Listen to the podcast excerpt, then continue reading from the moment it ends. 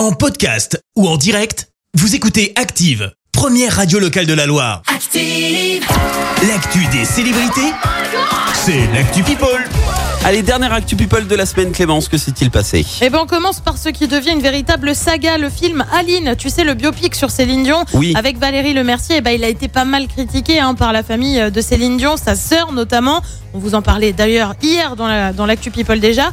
Eh ben je te le donne en mille. Qu'est-ce qui s'est passé?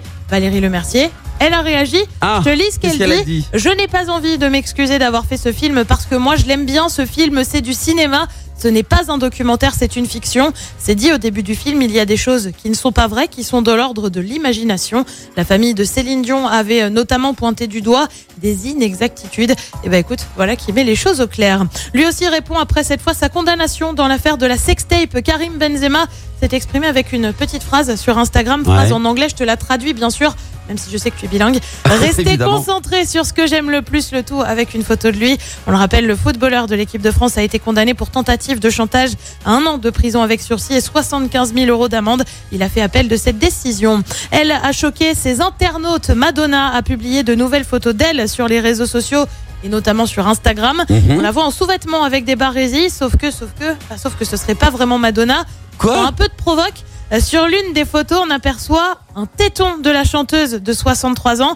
Les internautes ont très vite réagi avec des pourquoi, tu vaux mieux que ça. Bref, je te passe les commentaires. Ouais. En attendant, la photo, elle, n'est plus visible à l'heure actuelle. Alors, suppression de la star ou modération d'Instagram, eh ben, c'est le mystère. Et puis, on termine avec une petite confidence shame, un peu honteuse dans le monde des Miss.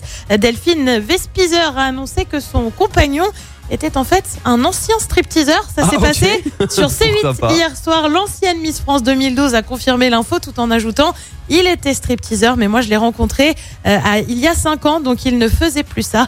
Euh, celle qui est devenue animatrice à la télé est en effet en couple avec son compagnon depuis 2015. On ne choisit pas euh, de qui on tombe amoureux, hein. Voilà, et, Voilà. et on accepte le, le passé. De chacun. De chacun, exactement.